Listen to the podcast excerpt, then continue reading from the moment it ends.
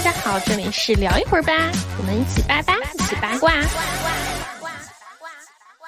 欢迎来到聊一会儿吧，我是毛毛。今天这一期节目应该是我们有史以来嘉宾最多的一期了。然后先让我们掌声欢迎我们的菠萝同学带着他的新作品，还有剧组小伙伴们来给我们打个招呼吧。Hello，大家好，我是好久不见的菠萝。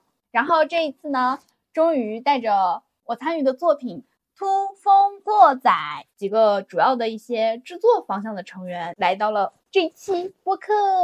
对，这也是我们之前聊广播剧那一期节目里面，我们说到说菠萝马上有一个新的剧要上了，然后当时说是可能是八月底，然后现在是十月份，已经两个多月过去了，终于终于就带着剧组小伙伴们来聊一聊这个剧。然后包括就是也聊一聊制作的呀，然后顺便可能说不定会有一些嗯小八卦出现，有八卦吗？好的，我也在期待一些八卦的出现。那让我们剧组的小伙伴各自先来做一下自我介绍吧。大家好，我是唐小唐，是突风的导演兼里面的某一个角色。至于什么角色呢？大家去听就知道了。嗯，大家好，我是突风的策划偶偶。大家好，我是叶小浅，然后叫我浅浅就可以。我在突风里面主要是和偶偶差不多，负责策划统筹这方面，然后也是最后一步的字幕。怎么说呢？就是我们对影视剧剧组里面每一个角色做一些什么事情，其实大概还是多少有点了解的。但是对一个广播剧剧组，到底每一个人都会具体做一些什么角色，或者说需要哪些角色，大家都其实不太了解。就是每一个角色具体的会做一些什么内容，我就稍微来打个样吧。我在图风是担当的监制的这么一个角色，然后我基本上是从剧本的初稿出来了之后，我们会跟着一起把剧本整体的过很多遍，就是达到让它可以成为一个比较标准的或者是高质量的一个剧本，就是方便我们后期进行一些录制，以及包括进到后期制作的时候的一个基础的工作。像我们在录音过程当中，就是我会跟小唐一起，我们会一起去监棚，然后保证整体的，就是角色录制出来的人物的形象跟我们整体的文风是相互贴合的。后期制作出来了之后，我们会给一些审听的意见，然后可能有一些需要修改的地方，我们就会。做一些细化呀，或者是其他的一些设计，就是让我们整体出来的那个效果，可以是我们想象当中想要的那个方向。我我理解你的，我觉得监制这么一个角色，更多的是说我做一个大局的把控，除了剧本上、文本上的，还有整个录制过程中的一些细节上的。因为前期的时候会跟小伙伴们一起聊嘛，就是我们整体想要把东西做成一个什么样的内容。因为突风，我们刚开始在。看剧本的时候，我们其实是确定了两个方向的，一个是我们希望后期呈现出来的整体效果是，它是一个比较有风格化的，有自己的，像一些就比如说之前日落大道呀，或者是一些其他的项目，就是你一听就知道，我听他的音乐或者什么就能出来一个，它比如说是一个很文艺向的，或者是它一听就是一个特别甜宠的一个文，我们可能会想要一点就是那种文艺风，然后又有一点那种。异国的那种感觉，再加上还有一些就是酸酸涩涩的那种情感的那种感觉，嗯，所以我们后期整体要做，包括像从一些场景的设计啊，特别是一些 BGM 的选取上，也会这样的话能给后期一个更明确的方向。那这个方面是你在做一个选择，还是说就是导演这边在选择，然后你做一个辅助？你们想打配合，我觉得可以这么理解。像我们参与后期审听以及后期制作的小伙伴，其实都会做这个工作。嗯，我们前期的时候会把这个目标先拉起。那就是我比较好奇的是，我觉得小唐 做导演的话，那广播剧剧组里的导演其实会做一些什么样的事情会多一些呢？其实广播剧跟影视剧导演还是有一点类似的，就是因为广播剧你是需要用声音呈现的吧，然后会让听众有一个想象的空间。但是导演更多的会把控演员的一些情绪、情绪的方向，以及他，比如说这句话，我是需要你以什么样的状态说出来的，然后或者你的对象感什么的，这样才能让听众听出来你是跟谁在说话，因为你没有画面嘛，所以你只能靠听。还有就是，年龄上的一个对对对，年龄，然后声音，就是你不可能录着录着，哎。偏离人设了，要让演员在这个人设里边不能跳出这个人设。然后还有就是，呃，前期的时候也会就是刚刚菠萝说的嘛，就是会过一下剧本，然后看一下就是哪些剧本逻辑啊，然后台词上的需要修改啊这种东西。还有就是可能要引导演员，就这个剧情大概是什么样的走向。大多数情况下，尤其是主艺嘛，大家都会很忙，不一定有空去逐字逐句的去看这个剧情。导演的话，要先看一下原文，知道这个剧情的走向，然后这个地方大概是什么样的。到时候你在棚里的时候，你要跟演员说，让他去理解这个剧情。嗯，因为这是小唐他的导演生涯的第一部广播剧，所以我有意义啊。所以我们两个在进棚之前是一起把第一批的剧本从头到尾都顺了一遍。对，就我们会把我们自己的，比如说这句话，我们应该是以什么样的状态进行呈现，然后他说一个自己的意思，然后我说我自己的意思，看我们俩能不能对上。因为进了棚之后，就是我们俩要打的配合会比较多，所以就得保证我们意见思想是统一的。进棚之后，我们不会对角色内容的呈现上不会有差异。哇，第一次当导演是不是贼紧张？对，就就是特别担心啊，这个作品是我的第一个孩子，我要生出来，万一要是基因突变了，那怎么办？那还好了，现在整体的反馈什么都还蛮不错的，整体来说还行。因为我有时候会偷偷的打开，然后去看一下听众的评论。我也会，我不是偷偷，我是光明正大。这个剧的话，就《突风过载》，其实它是一一个小说改编的嘛。其实我们都知道，广播剧很多都是 IP 改编嘛，尤其像这种耽美广播剧的话，其实非常多，基本都是 IP 嘛，它有得有一个这种听众基础在那里。所以就是这么多海量的 IP 中能选到它，是当时是怎么选到的？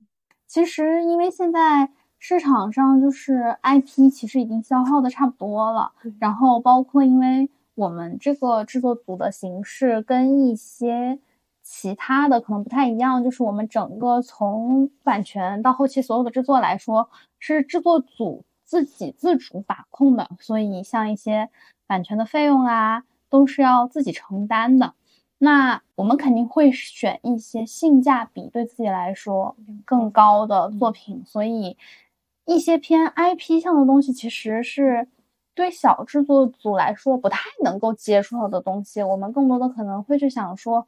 什么样的文是我们觉得广播剧会更好去呈现的？因为我在看一些评论的时候，我我发现大家都是因为听说它改成广播剧之后，然后都去重新看了这篇小说，然后看完小说的时候都说这个小说特别好，就反而一下子好像带动了这个，就是大家对这个小说的热度，然后包括说那我会结合着来看，它其实算不上说一个影响力，可能没有说其他那种 IP 那么大。嗯，其实这个现象就是，嗯，知道了有广播剧，然后再去看小说，以及原本就知道这本小说，然后来听广播剧，后期会做一个对比的话，其实是现在整个有声市场来说非常普遍的一种现象。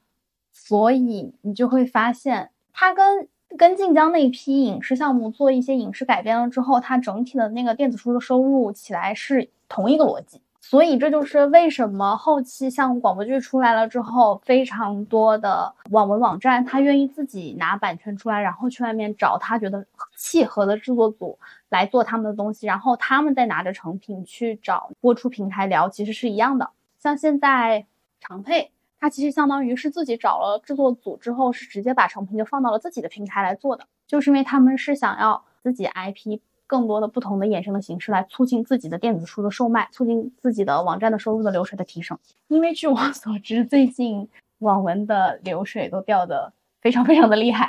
是你这么一说，其实这个方向很像是，就近一段时间非常多豆瓣阅读的作品出来，然后就翻翻拍成影视剧嘛，特别多。就是我觉得他们也是一个长，类似你刚刚举的长佩那个例子，非常像，就是只是说长佩是改成。广播剧的多一些，然后豆瓣这边的话更多是做成了影视作品，然后他们跟几家大影视公司有长期的 IP 合作，或者是有投资的这么一个形式在联动。对，是其实是一样的。我觉得所有的 IP 最后都是做成这种版权影视化，或者是这种有声化，就是都是这么一个方向。嗯，很明很明显的就是你这个版权开始已经运作了，你有衍生品上线了之后，平台是很明显会看到你这个流水有一定的提升的，会非常明显。对我自己在长配喜欢的一个作者，他刚开始就是因为广播剧改编了之后，他整个人直接一飞冲天。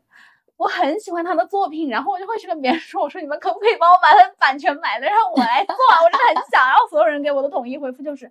他现在真的太贵了，我们买不起。你让我想起了余华老师，余华老师说，就是不想让张艺谋拍《河边的错误》，结果这个版权卖了又卖，卖了又卖，他自己那个版权费收了又收，特别开心，就这种感觉。对，其实大家现在都是这样，嗯，所以也是为什么就是大家越越来越更多的注意到有声和广播剧版权的这个内容了。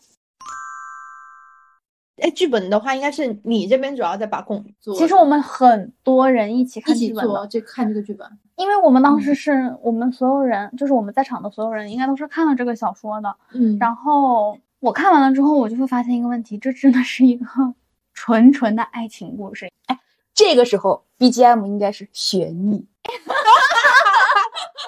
因为我们不是从国内主流的网站上扒下来的这篇文，嗯，就是我们是从绯闻上扒下来的这篇文，就是大家大概知道它的纸都是什么样的，很多的东西就是在改的时候，其实是他们一个情感促进的一个点，我们是没有办法呈现的。那我们怎么在做剧本的时候，就是让他的两个人的情感。变得更加的发展的比较顺畅，就是拿掉那一部分乱七八糟的情节了之后，我们可以让情感做的这么顺畅，其实是我们当时也在考虑的一个问题。而且当时看完书了之后，我的一个感觉就是，因为场景其实不太难做。然后更多的是单纯的两个人之间的沟通，还蛮怕大家会觉得很无聊。对，所以我们当时在选演员的时候，真的找了很多的演员试音。我们想要选两个一听起来就非常有 CP 感的声音，这样的话才可以留住听众。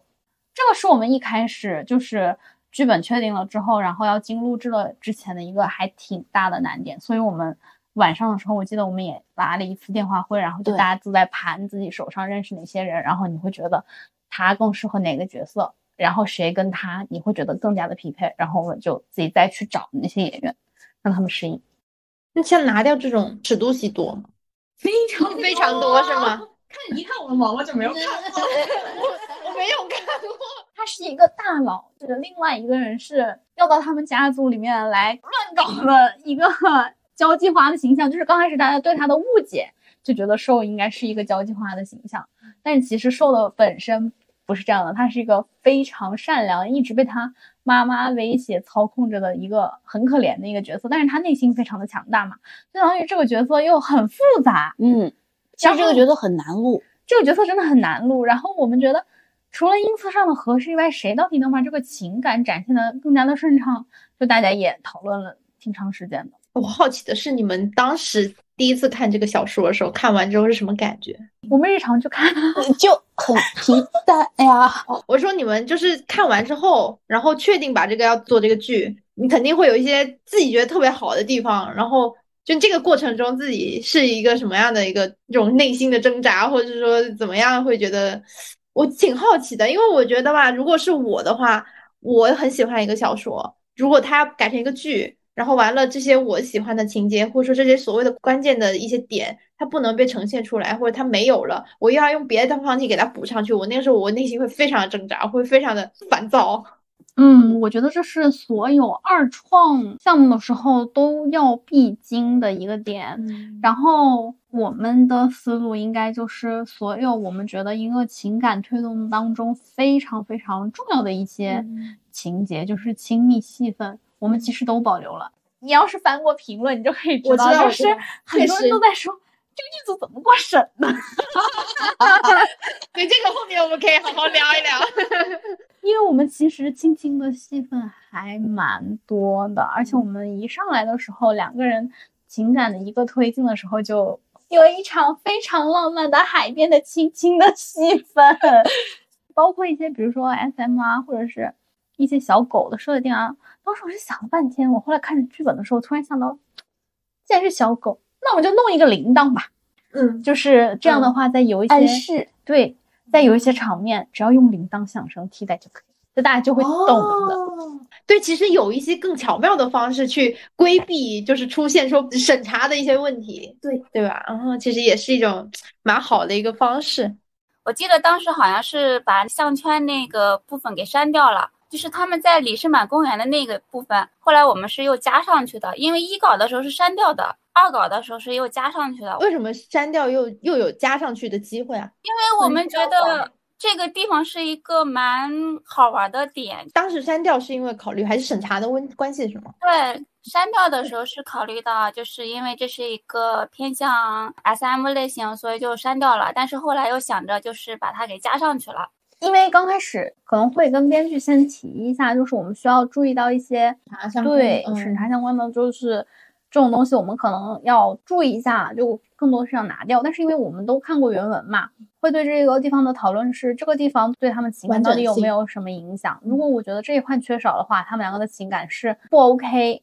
那么就加回来，然后如何展现，包括这个尺度怎么展现的话，我们先把要手，然后因为平台是要审查的，所以他们自己也会有自己的判断。如果不 OK 的话，我们后期再改。哦，那其实还行啊。我刚刚还在想说，就关于说审查这一块，就是是不是在你们这种前期的创作的时候，应该要规避到一个什么程度？我是不是要有一种非常高度的自我审查能力？然后其实是，但是呢，有时候确实是有一些违背的。你如果说你我这个东西它自我审查过度了，或是说我觉得好像就是我就有点怕事儿的话，整个剧情的连贯性就不是很好，或者说整个像你说的情感完整性也不是很好。比如说项圈那个部分，如果说是比较敏感的那种，就会直接拿掉，就是会担心说会出现什么问题。之前是拿掉的，但是我后来要求加回来了。对吧？就是其实就是你得有一个这么反复的过程，说是你自己得想说，到底这个东西它有没有到那个程度？因为审查就是也是人工审核判断嘛，就是你看你到时候整体展现的时候，你的展现模式是什么样的？你又不是很色情的一种展现，就是一个，就是这个时候其实也有配音演员的帮助，因为他整体的性格来说，他在说这句话的时候其实是不带任何色情的那种感觉的，当时是以一种非常甜美，然后就是一个享受。对，让你会觉得它是一朵纯白小花那种感觉。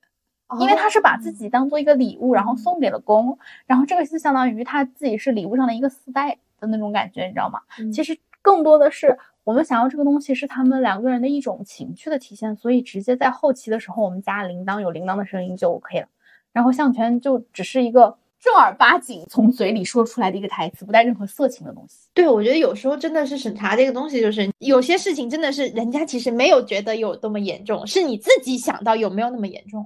但是。嗯平台的审查不太好说的一个哦点是，我觉得我们还真的这一点还蛮好的，是我们都很和谐，不会像平台上就是我们同一家平台上出现的其他的问题，就直接就是那一段直接全部逼，直接逼掉啊！全部逼掉。现现在也有就是这样的，平台审查那边他们会反馈过来跟你们说让你们改，还是说他们就直接就做毕生处理？会让你改。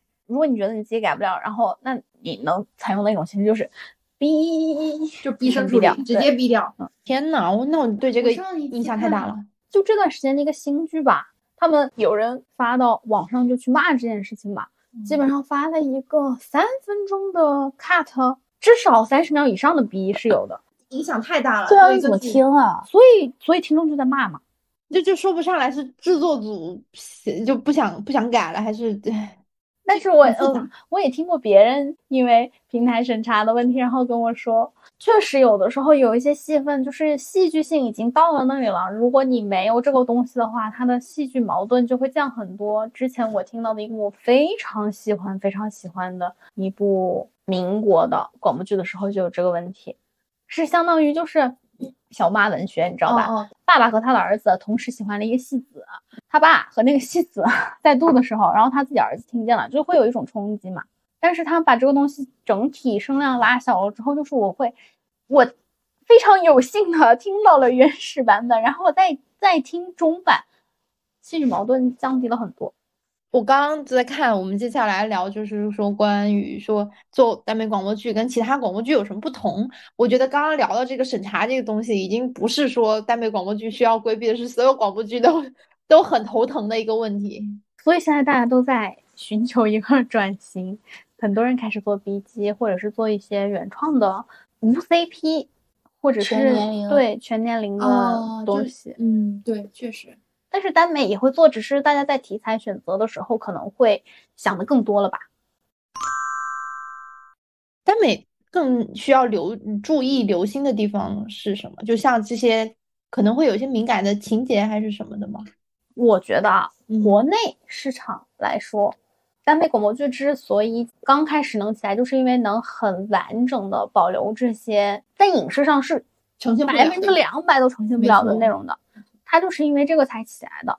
中间真的是兴盛了两年的时间之后，后来往底下跌的话，是因为大家的大批量的涌入，然后质量没有以前那么高了。还有一个问题就是审查越来越严重，就是大家会被拉灯。然后现在很多人就是为了让听众知道我们这个东西其实是做了，但是是平台不让我们做，所以他们会去外面挂车，就把车子那一端又挂出来，但是是到外面的世界。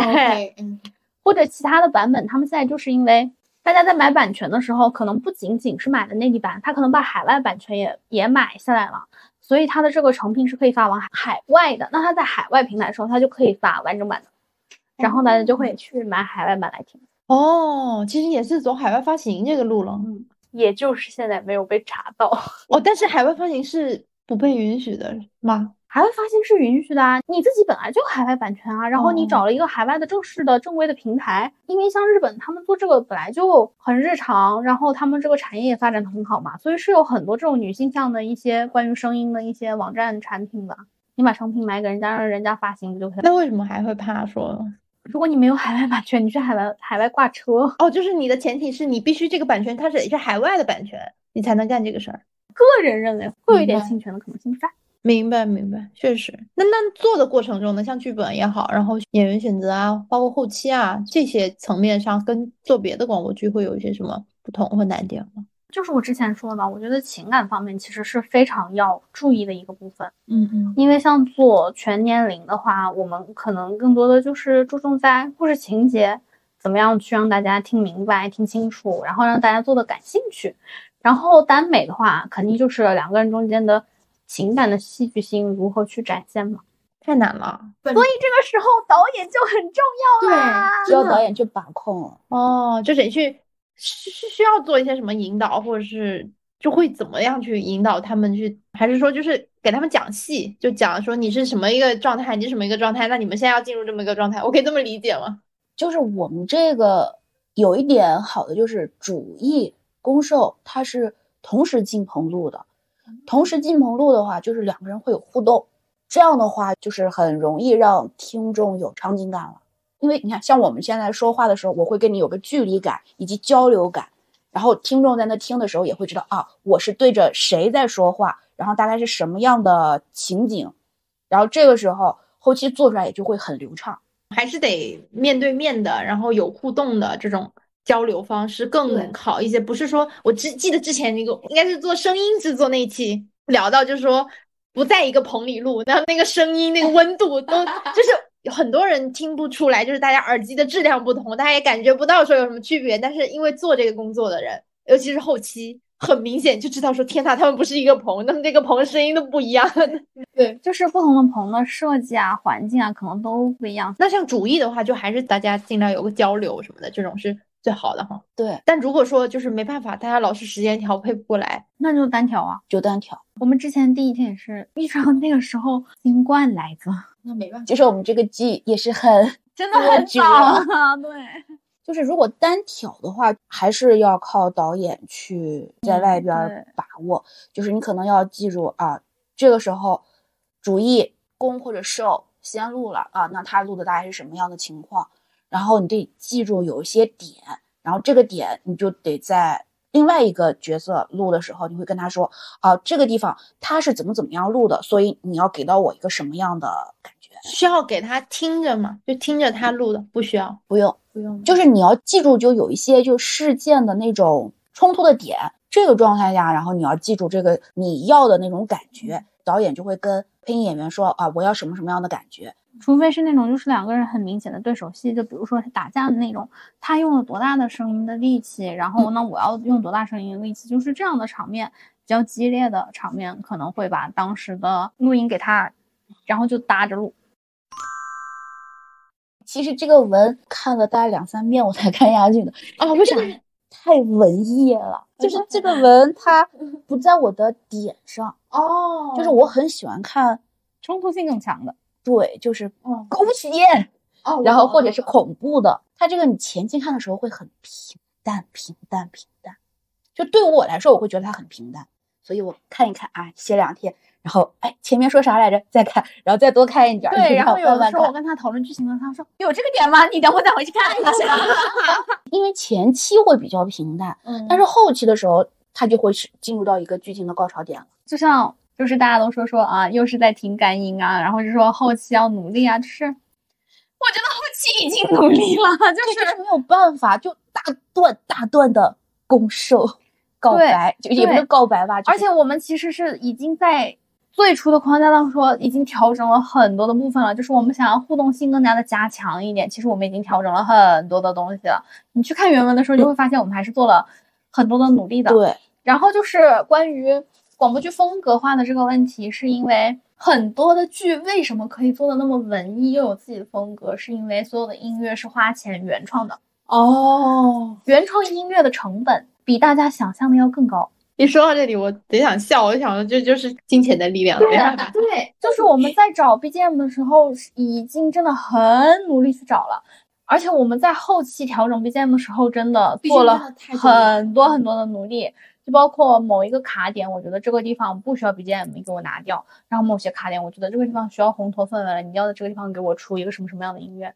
我觉反正我觉得 BGM 太重要了，就是那个就跟看电影似的，反正就是因为你是一个很风格化的体现嘛，你像是哪一个电影不自己做原创音乐呢？是？的，是的，基本上是。但是因为我们刚开始的时候我就说了嘛，就是我们是一个从头到尾要自己负责这个项目的一个制作公司，就是我们是经经费有限，经费有对限。我们没有没有人给我们托底嘛，嗯，所以我们当然只能做自己能力范围以内的事情啊。现在你说做一个电影的话，其实还是很多的电影制作会去说，我不一定就是找原创，他会去找一些比较有风格的他过去的歌，那你可能做一个新的翻唱或者怎么样，或者说只是你就买版权嘛，对是版权的但是你有一个嗯版权改编费啊，我觉得你单纯的改编的费用跟你嗯买一首歌的版权的制作费还是有一定的差距的。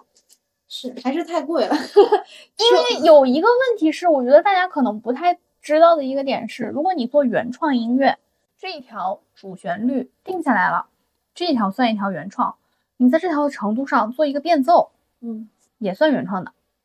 二创也算是对，你就算是在这条旋律上做一个变奏，这个依然算它原创音乐的分钟，所以成本比大家想象的更高。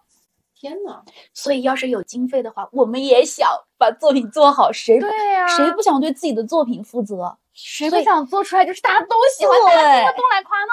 但是我必须要说，就是我从第五集还是第六集开始，我真的我觉得好好听啊！让他到了一个高潮点了呀。对，就是真的从第五集还是第六集开始，就是我每一次听 demo 的时候，我都会说，我好像比上一集更爱现在的这一集。我觉得整体的状态就是已经顶起来了，因为后面的那个剧情的冲突点也出来了。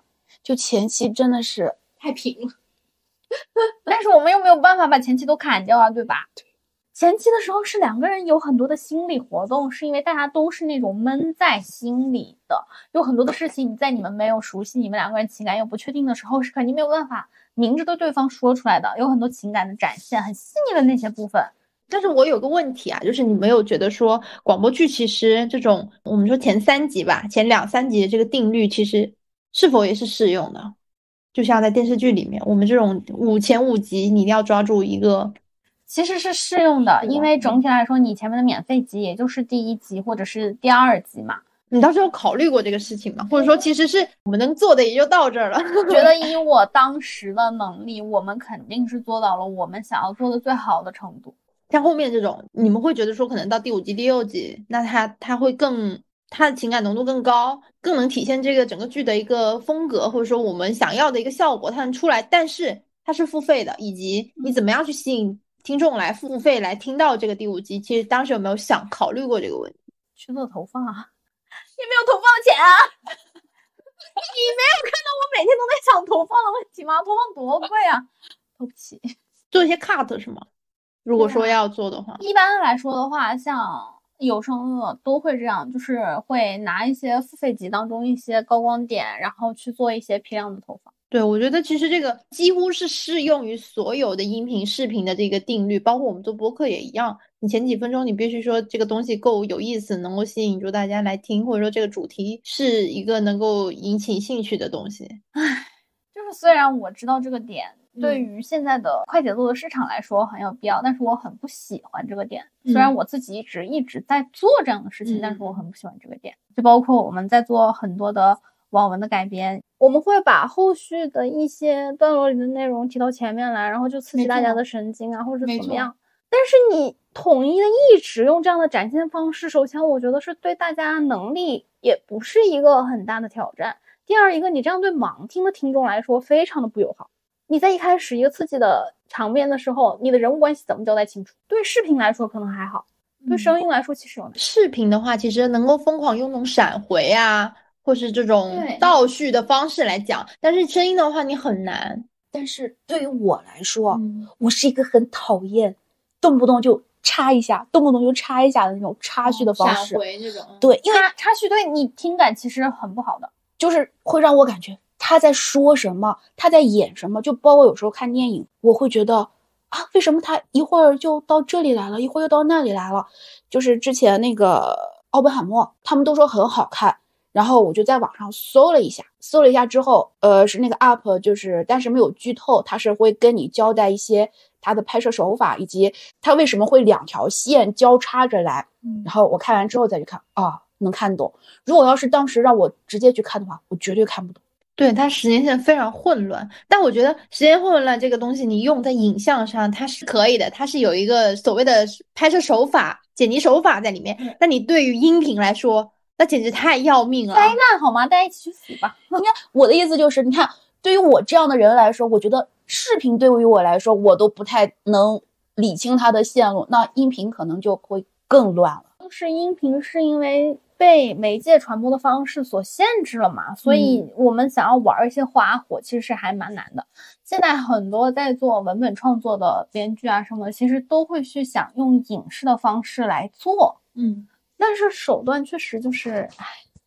所以我每一次听到就是那种在剧本改编当中会有一些很新鲜的东西出现了，我就会哎，好牛啊，我怎么想不到啊？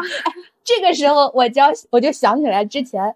做后期的时候，嗯，然后那个后期剧本上这样写的：花瓣飘落下来的声音，花瓣飘落下来的声音是什么样的声音？对我顶多给你个风声，然后哗啦啦树叶的声音，落到了伞上面的声音，这种声音要怎么给？噗噗噗，对，就是他会把视觉和听觉混淆。因为你视觉，你可能啊能看到花瓣飘落下来的那种场景，我听觉怎么去听啊？以上小唐老师刚刚说的这个部分，并没有出现在我们的剧本当中，对对，是他的一个举例，是我之前之前做的一个后期。我之前看一个剧本的时候，也是他跟我说蝴蝶扇动翅膀的声音，因为是一个影视编剧写的，就是就是我很明确的知道他是个影视编剧，然后告诉他我这玩意儿做不出来，然后后来对接，因为中间有一个编剧中介，你知道吗？他就说。那要不然你改一改吧，要不然就是你让后期想想办法。我当时 我要先抓死后期，会一巴掌扇死他。后来我的批注就是不一定要蝴蝶，你就给我个扇翅膀的声音。最后那一下你给我拉一个就是大的效果的，就是那种一个哗啦啦，对，一个一个反正就是更贴耳的那种效果。然后你再给我把镜头拉远就行了。因为我不我已经不在意那个是不是蝴蝶扇动翅膀的声音了。蝴蝶扇动翅膀哪有声音？蝴蝶扇动。男生真笑死我！哎，有弊哎，真的是有弊，非常有，非常有弊。我真的越聊，我越发现说，这东西就是有弊，就是我们不能用看影视的方式、跟方法、跟想法去听广播剧，或是对待音频、对待播客节目也一样。所以我之前就跟你说过了嘛，我我觉得我先做了广播剧之后，然后再会影视，一个很好的、很好、很好的一个点就是，嗯，我的视角多变了。因为我在写广播剧的剧本的时候，就是我要带到了很多的影视拍摄当中的一些摄像以及导演的想法，一包括因为要走调度啊什么的嘛。然后现在再来写影视剧本的话，我就会觉得我能考虑到的东西更多了，包括到时候我写出来的东西大概能拍成什么样，我会要一些什么样的一些镜头，我会把那些废的镜头语言全都拿掉。就其实这个东西体现在影视当中的时候，你就是一个节奏的问题了。对，而且包括广播整体，我觉得会压缩一些，就是没有那么多，不像一些什么空的镜头啊，嗯一些废的一些镜头语言，完全没有，全部都实在的，空镜每一段每一段更多，其实也就是展现一些情感，然后或者是一些转场的。但是把这些情感变成了广播剧里面的话，不管是旁白也好，声音也好，BGM 也好，都变成了一些更实在的一些东西要呈现出来。功能点，我觉得会更强。是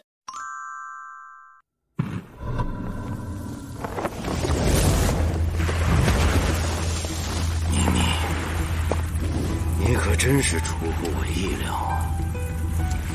先是向世元，现在是文尚宇，你比你妈妈会跳阿尔法。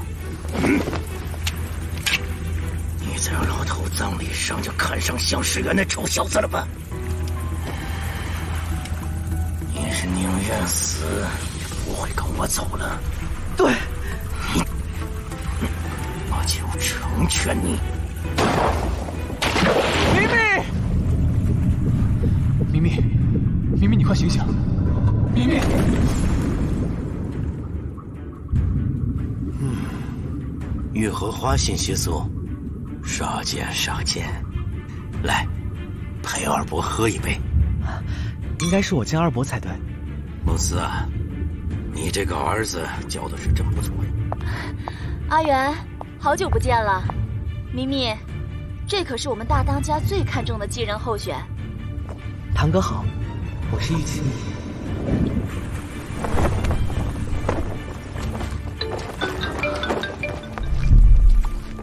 妈妈，我听说呀，他们准备对向世元动手了。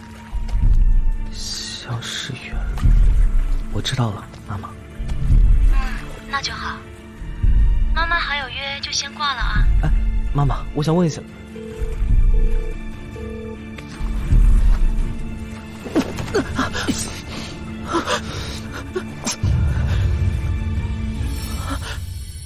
向世元，玉清迷，是你。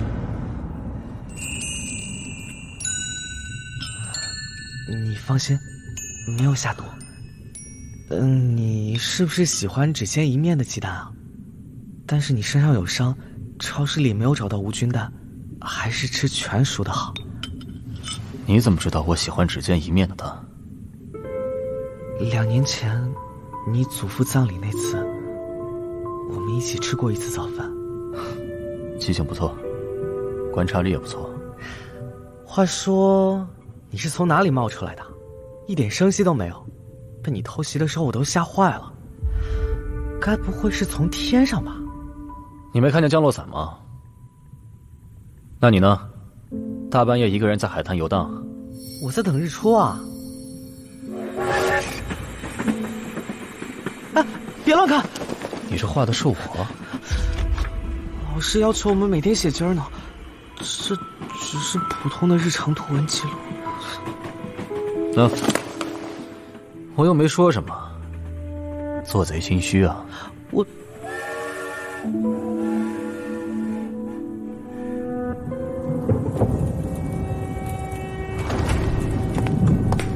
是什么时候把窃听器装进去的？早就料到向需要过来。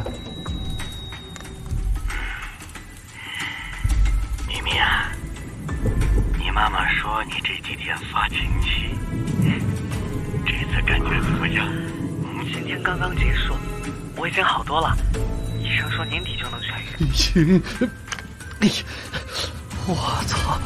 这对狗蛋蛋也太恶心了吧！哎哎哎，别别别别别！哎呀，怎么突突然就上狙击枪了呀！你要现在干掉向虚，这不好吧？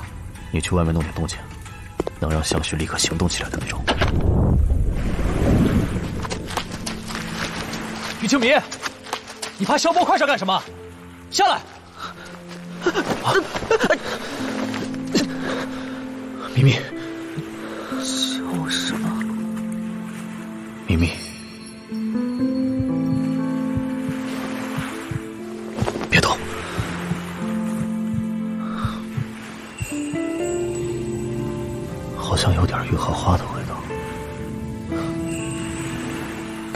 在发抖，现在好点了吗？像是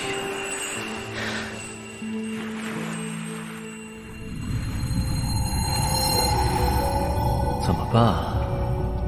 我没有上当。不过向虚的仇人一大堆，我给你列个名单，你再多找几个疗法，保不准就会有笨蛋闻着味儿，想替你搞定向虚。只不过你会发现，别的 alpha 跟向旭也没什么区别。你以为你和向世元就是真爱了吗？啊？你以为这些 alpha 给的承诺就是永远了吗？你以为向世元把你当做什么？你以为被狗一样扔在太平洋小岛上的是谁？主人丢块骨头就自以为是，连妈妈都不要的又是谁？之前就看过你的照片了，长得比你妈妈还你打算怎么保护我？让二伯听听。你想用这种东西对付艾尔法，在你眼里，艾尔法只是一群发情的野兽但是以后做事要小心一些，不是所有错误都有挽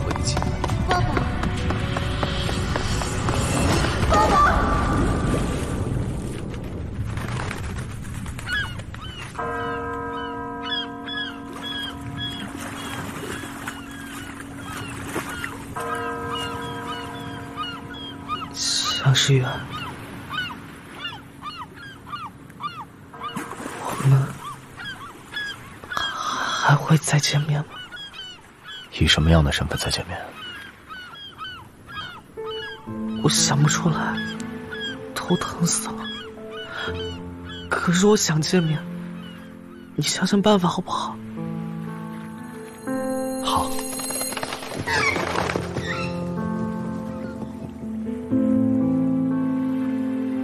茶饮原著，西林文化制作出品，漫播 APP 独播，广播剧《突风过载》，敬请期待。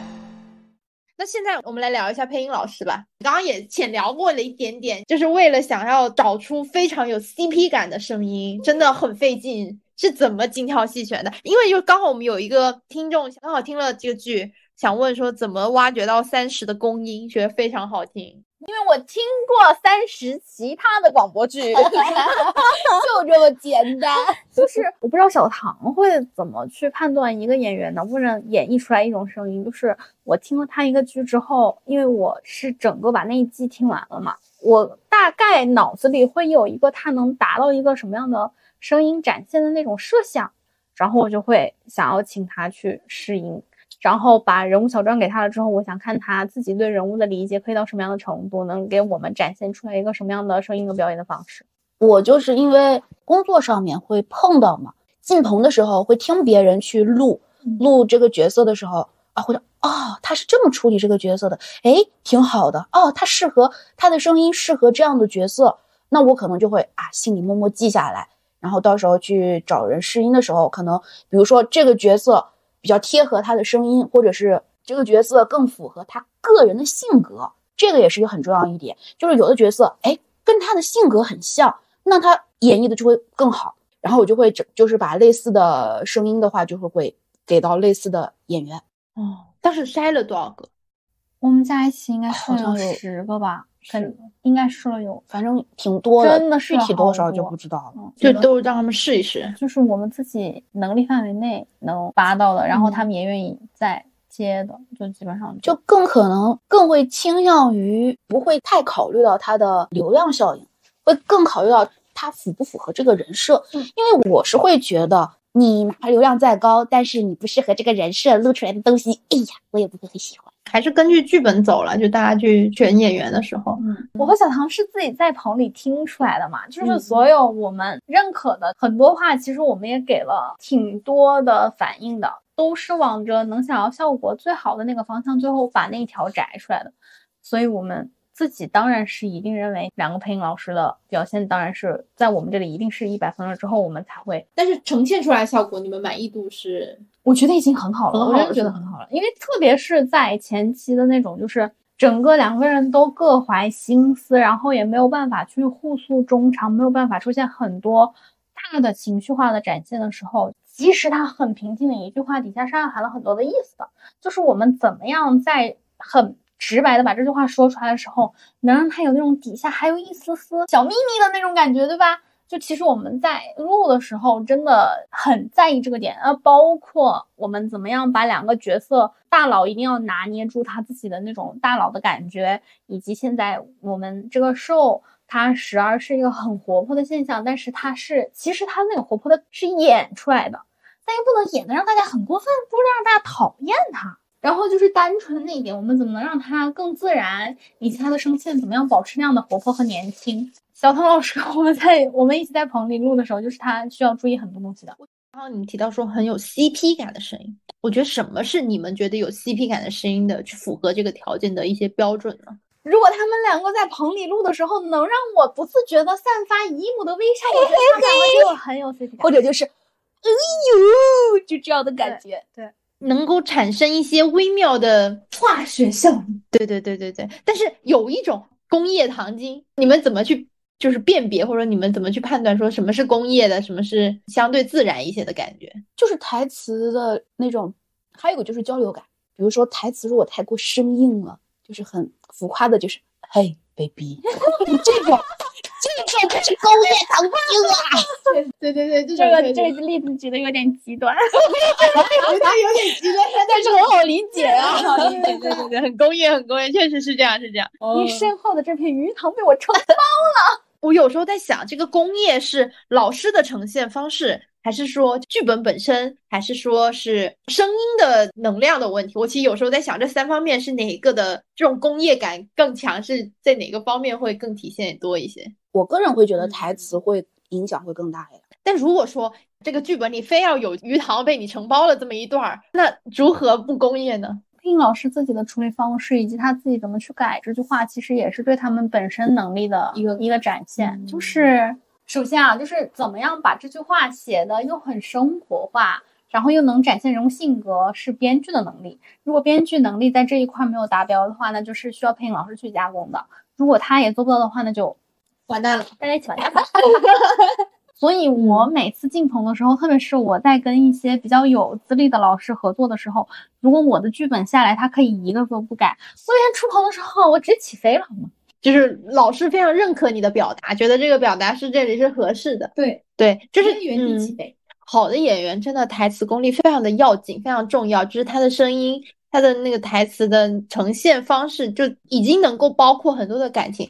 就我就扯扯远了，就是我用昨天刚看了一个话剧，因为我近视的关系，我看的没有很清，做的不算很近，也不算很远，但有一点看不太清。其实你是看不清他脸上的表情的，你只能通过他的大肢体动作，还有他的声音的那整个声量，在整个话剧场的去感受。但是我能够从不同的人他们那种声音的变化，那种说的方式，还有那个声调的变化，能去感受说他们那一刻就是那个人物在当时当下是一个什么样的情绪。我觉得这种感觉就是类似的吧。就其实你说那些台词虽然也有妙的地方，但也有一些这种很奇怪的台词出现。但是他们如果说能够通过这样子，我其实看不清他的表情。我一样的就是包括广播剧不也是没有这种影像的东西嘛？你看不清，你只能通过声音去判断。我能够通过他声音或者说他的台词、他的表达。去感受到说他这个人物在此时此刻是一个什么状态，包括说他自己有时候可能到了那个点，他突然加进去了一段那种啜泣的感觉，哦，我觉得就很妙。这种时候我会觉得老师真牛逼，对我会觉得这样。其实我们很多大家注意不到的一些细节，其实在棚里的时候，导演也会特别注意的。比如说有一些动作是出现在后期提示里的。或者是一些动作提示里的，就是导演也会需要去跟他们说，我这个地方我会需要一个什么样的气息，然后你给我多长的时间。其实这个都是要导演去把控的。就是把他的动势加到台词里边。嗯，哦，因为你说话的时候会有，比如说你的动作的不同，就是说话的重音啊，以及状态是不一样的。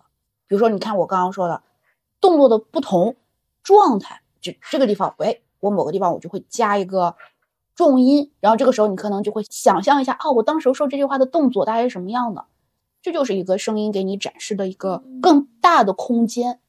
而且配音演员坐在棚里的时候，也不是就那么干坐着，他们会想到什么样的姿势能让他哪个地方的肌肉调动起来，然后可以让他产生这样的气息，或者是怎么样的。这种感觉很像，就是录歌的时候高音唱不上去，提着头发，哎，我这个高音就唱上去了，有这种这种感觉，我觉得是类似的一个方式。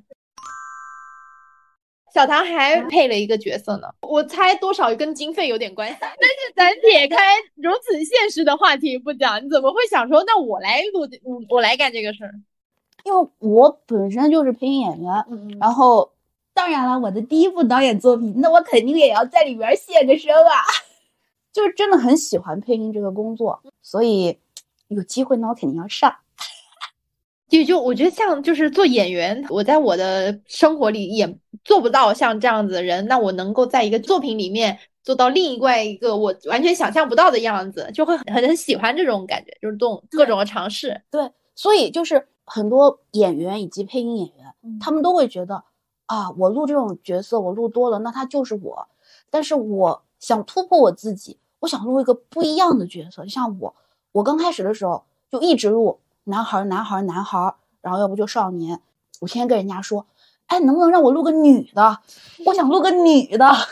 然后慢慢慢慢的，就一开始我录女生的时候，最搞笑的就是我一个朋友听了我录的女生，他说啊，你这个女生让我听起来好像一个，就是一个男生男生伪出来的女的，就是让我感觉很突兀。然后慢慢慢慢的就是练嘛，现在就可以录录出来女生了。当时我。来录这个的时候，我还在想啊，我我要怎么样去说话呢？啊，我要把我的声音变甜一点吗？好厉害啊！我觉得这种声音塑造的能力，就对于配音演员来说，我觉得好难啊，又又觉得好牛。嗯，他第一次给我听他录的那个小女孩的那个时候，我我就没听出来，就那一块是好多小女孩一起在说话，然后一人一句台词，我就没有认出来了哪个是他说话的声音，就是大家可能。一听男生啊，这个男生一听就是糖糖，对对对对，但是女生的话，哎，大家就基本上听不出来是我。开始的时候我是用不了女生，但就是这个是需要练跟怎么样，就是其实也很像说，呃，演员演一个角色，他已经模式化了，他已经固定了，就成为某种所谓的专业户之后，你怎么样去突破？一个就是，嗯，就是可能想更多的戏路嘛，嗯，因为你不可能总是局限于某一个角色。而且就是还有就是想尝试不同的东西，不想把自己固定在这个框里边。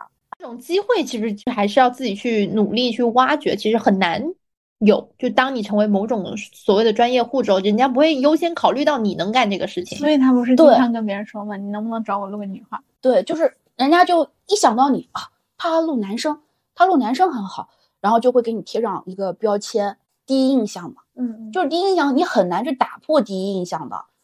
然后前段时间就在国庆节，然后我去试了个音，也是朋友找我的。然后他说：“哎，你帮我试个音吧。”他说：“你现在录真人剧怎么样？”我说：“还行，因为我之前是录动画比较多，就是你听我声音说话的感觉就会比较偏动漫。”然后他说：“你帮我试一个真人剧吧。”我说：“行，因为这种机会我是试音的机会嘛，你又不用给人家钱，又不会少块肉，然后还能练一练。”我说：“行，你发给我吧。”然后我就试了一个女生，大概也是二十来岁嘛，然后就是三十岁不到的那种。然后发过去给他的时候，大家都没有想到，哎，能试中，我也没有想到，说，哎，就参与一下吧。结果他那天跟我说，小唐，你试中了这个角色，我竟然没有想到。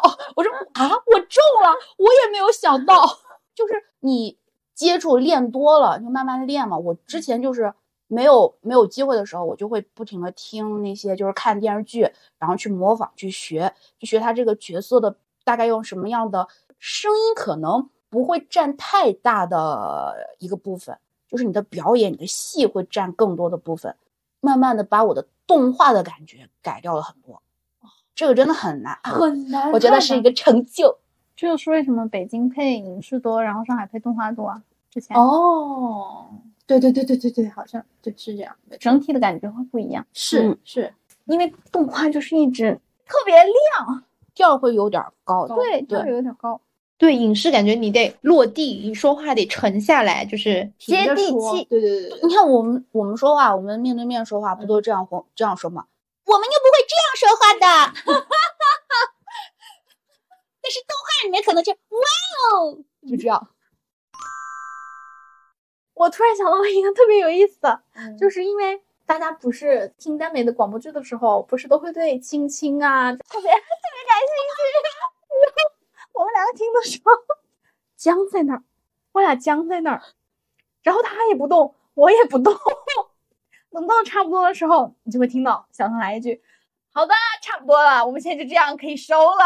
”就录的时候是吧？录的时候，然后大家休息的空闲的时候，我就在问他，我说：“刚刚在亲亲的时候，请问你心里在想什么？”他说：“我在数秒数，这个亲访我需要多长时间的亲亲，然后大概亲到一个什么样的程度？我觉得好，可以，时间到了，我要把他们喊回来了。”你们在录音过程中听到这种亲密戏，会就是还是这么机机器吗？就是工作机器的状态吗？我我反正是僵住了，我第一反应就是亲成这样能过审吗？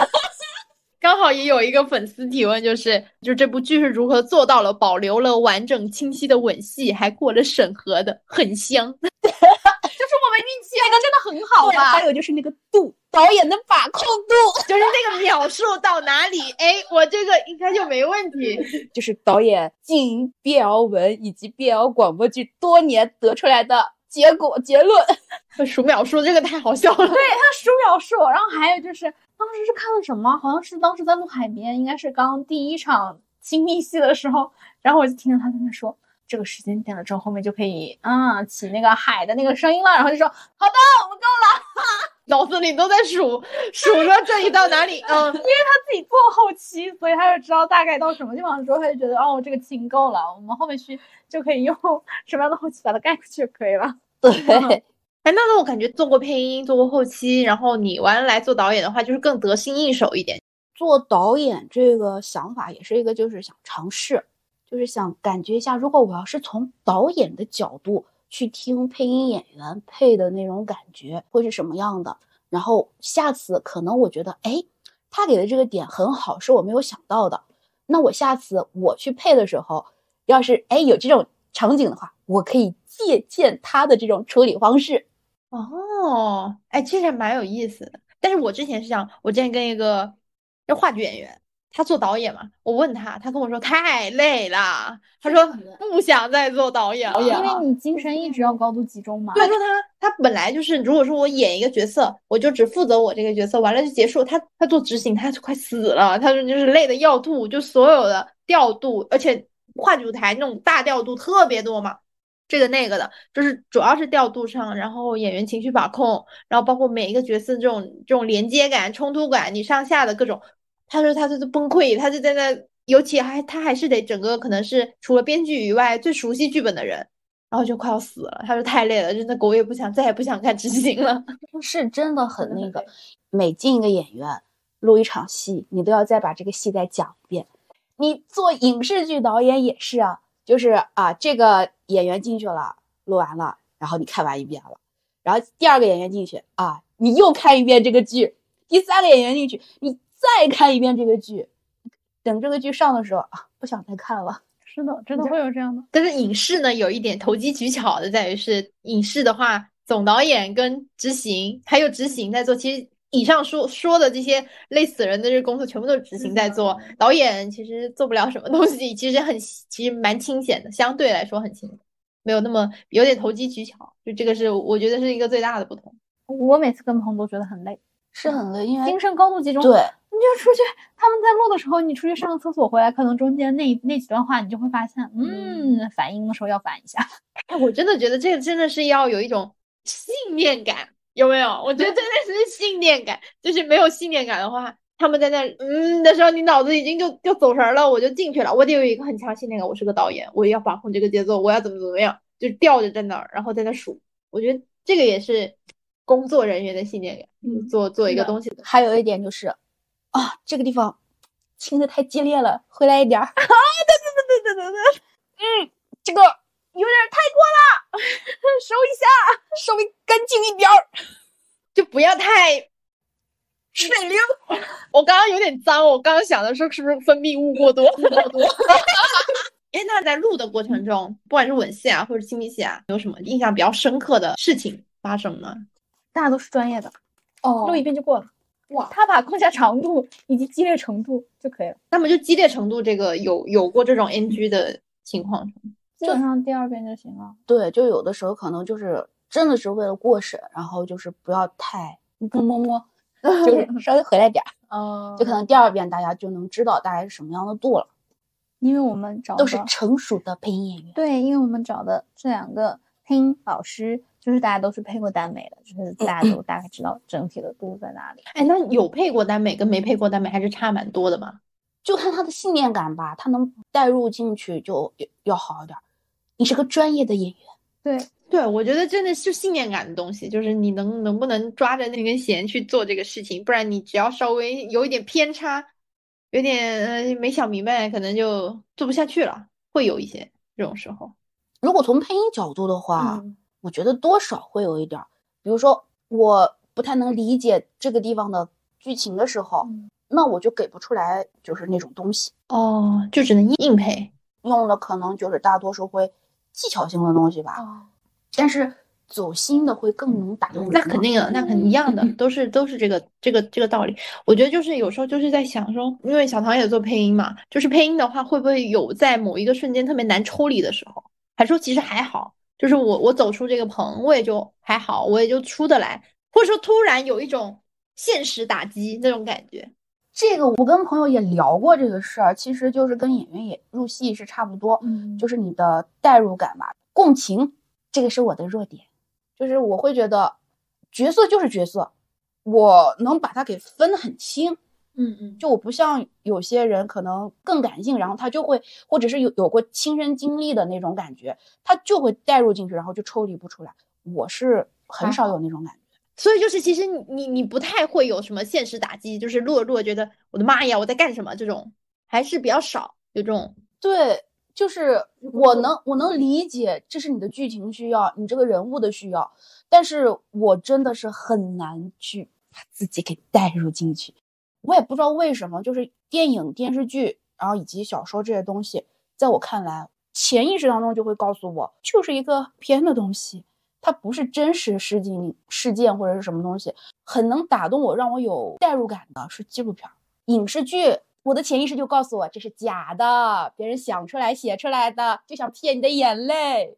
但其实写影视就是写剧本的时候，有一条就是很重要的一条，就是其实编剧笔下的每一个故事都是在写自己的故事，就是你看起来可能会很离谱，但是当中可能就有几个点其实是编剧亲身经历的自己的故事。没错，是的。这个我必须要说一下哦。我也要说一下，我也是感同身受，肯定会有多少投入进去，他创作者他自己的一些经历跟他的情感放到这个作品里，可能你看上去是很离谱的、很虚假的东西，但是其实有一种可能是为了去掩饰他自己的真实情绪，然后把这个故事写得更离谱一些、虚假一些，但其实是有很大的投射在里面。不然的话，其实是没有办法从头写到尾写完的。哦，对，也是信念感的问题。那我懂了，那我以后可能会，可能我想说这个就是想帮助你理解，但是你在这个理解上其实是稍微有那么一点偏差的。那以后对剧本多一些不同的理解，对我觉得是这样。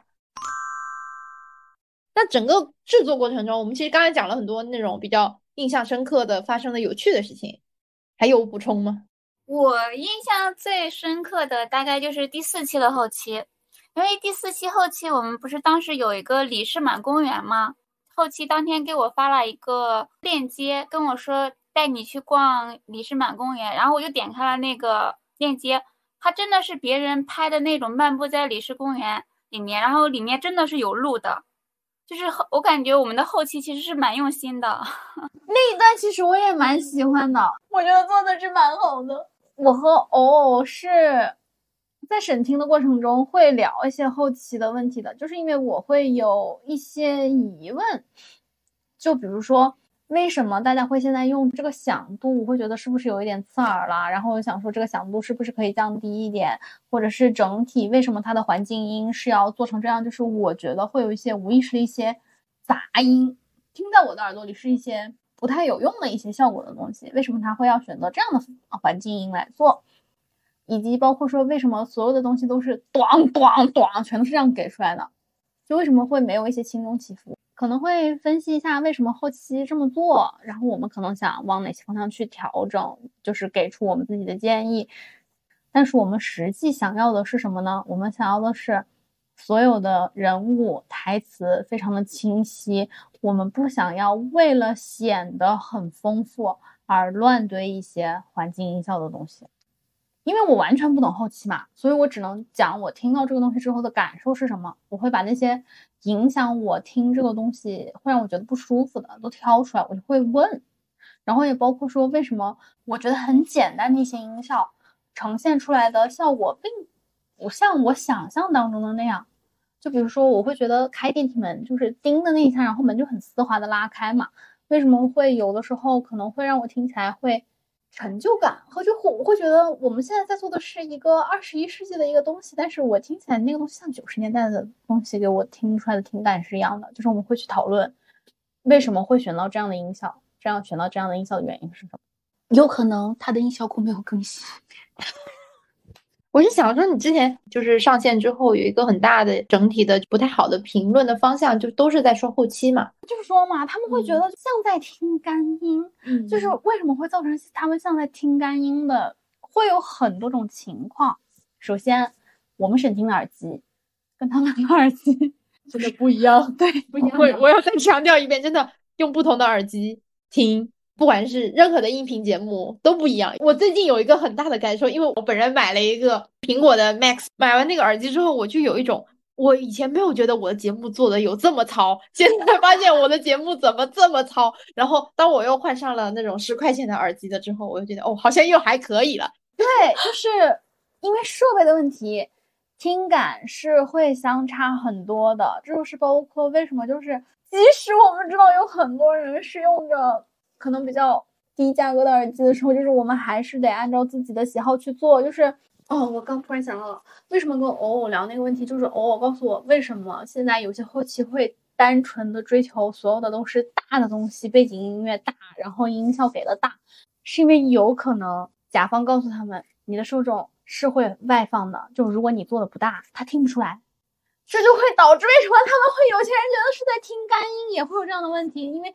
你外放的话，声音真的没有这么集中，而且你你像你不同型号的手机以及你不同品牌的手机，它整体出来的那个环境音是不一样的。苹果倒是还好，它还能给你整个立体声。你要有些其他的手机，它根本没有办法给你整个立体声，那你一出来声音就散了，你确实有可能听不见我们一些细小的音效，以及包括我们一些细小的情感的设计的。外放会散掉非常多的这种后期的努力。那你们其实你们在做的时候有规定一个所谓的我们后期是怎么样一个大方向会好一些吗？可能我们是要更多的去满足说听众可能需要的一些这种大的环境音，包括一些 BGM 的选择上，还有一些这种整体的这种沉浸感，他们希望的沉浸感。但是呢，这种沉浸感可能会给整个的在后期层面上来说，可能并不是偏向于制作者的喜好以及制作者认为的是好的东西。你们怎么去平衡？因为这个中间就是。我们所有的稿子就是会反后期本的时候是只会写自己听到的以及你想要改的东西，中间是有统筹小姐姐去把控的嘛。嗯嗯，就是后期这个东西它到底要不要改啊，或者是怎么样的，我一定是以我自己的审美水平去要求的。我不太能够接受所有的东西都是咚咚咚那种大的，会让我很难受，听得很累。对，听得很累，然后。我们大家其实更应该追求的统一的一个点很明确的就是，我们一定是希望台词是表达的很清楚的。我不可以让其他的一些花里胡哨的东西去影响到大家对整个人物情绪的判断的，这点是肯定不行的。所以第一期的时候，我们大概出了有十三版还是十四版，就是为了在试什么样的效果出来的台词是最清楚的。就其实我们已经很努力了，但是就是。众口难调，众口难调。对你没有办法满足所有人的取向跟偏好，这个也是其实我一直很想很想知道，就是你们当看到一些差评或者是一些不好的评论，或者有一些阴阳怪气的一些评论，你们是怎么样去看待这种可能不太好的评论？以下发言仅是出于自己的角度，就是我很相信自己的审美，我一定会从我自己的审美的角度出发，就他不会太去左右你。不会太去左右我，我会去，我看完那条评论之后，我会去思考他说的这个东西对我有没有用，然后有用有什么用，我是否可以在之后的执行层面里，我可以把它落实到位。因为如果是我落实不了的东西，是我本身因为各种各样经费啊，或者是一些技术方面的一些原因，就是被限制了，我做不到，那我也没有办法。如果这个东西是我今后在做的时候可以规避的，那我一定是会吸收的，我也会很感谢他。那你情绪上会有变化？不会，此时此刻，那个时候我可能是个 T。其实我跟菠萝是差不多的那种感觉，就是有一些他故意鸡蛋里面挑骨头，那我就无视，我是会无视这种消息的。我也会。如果他真的就是为这个作品好的角度去出发，以及啊，我觉得就是像菠萝说的。他能给到我正向的反馈，那我是会感谢他的，甚至我会开个小号感谢一下评论，在评论回复一下的。最好的办法就是偶尔看一下，哎，表扬的多啊，那我就看看就表扬的就行了。个别两条批评的啊，稍微稍微看一下，我不需要去为了个别人的喜好，然后把我自己我觉得这个是一个好的东西的地方给它抹杀掉，因为我觉得。既然我们制作团队能这些人合在一起，那就说明我们的审美是差不多水平的，不说代表大众吧，最起码不会太过偏离。嗯，我也是，其实也是仅仅代表我自己啊。一个东西出来，它肯定是会有好的评价和坏的评价的，对吧？然后呢，这个至于差评做出来的话，就是我们也会有自己的原因，比如说经费啊，比如说呃经验呐，或者各个方面的嘛。就是我觉得。不必要为这些差评说太多，就是因为听众他没有必要为你的这些理由买单。其实我和我的小伙伴也从来没有在网上就是说对这些任何的评价，对任何的制作过程的中的一些事情发表过任何的言论，也从来没有说过这些东西。是因为我我觉得啊，我做这个东西是我们自己的一个选择。你中间遇到的困难也好，各种东西也好的话，你要自己去消化，自己去和解。我觉得好像说出来的话没有太多的必要吧。反正就是差评也好，各方面也好，个人也有个人的理解。对好的一些建议的话，我们肯定是会采纳的。我都是很平和的去看待这个东西。看我们是多么成熟的打工人。我不管是我好像什么作品，我都都没有去回复过，就是类似于这种，如果别人骂我或者是夸我的话，就是有什么一样的，有什么样的回复？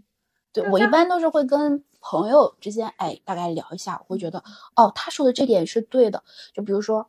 我之前就是看那个评论的时候，我会看了，就大概出第一期的时候看人家评论，有一个评论说到瘦的这个角色，他说导演一直觉让瘦录的就是很很很卑微，然后什么什么的，但是是怎么怎么样，他说了很多导演的能力有待提高，哎，这点我是承认的，因为这是我的第一部导演的剧，我觉得他这点我觉得他说的很对，然后他就嗯说到瘦的性格的时候，我自己的理解就是前期。瘦，他就给人表现出来的就是那种很卑微、很很畏畏缩缩的，因为他是有个成长阶段的。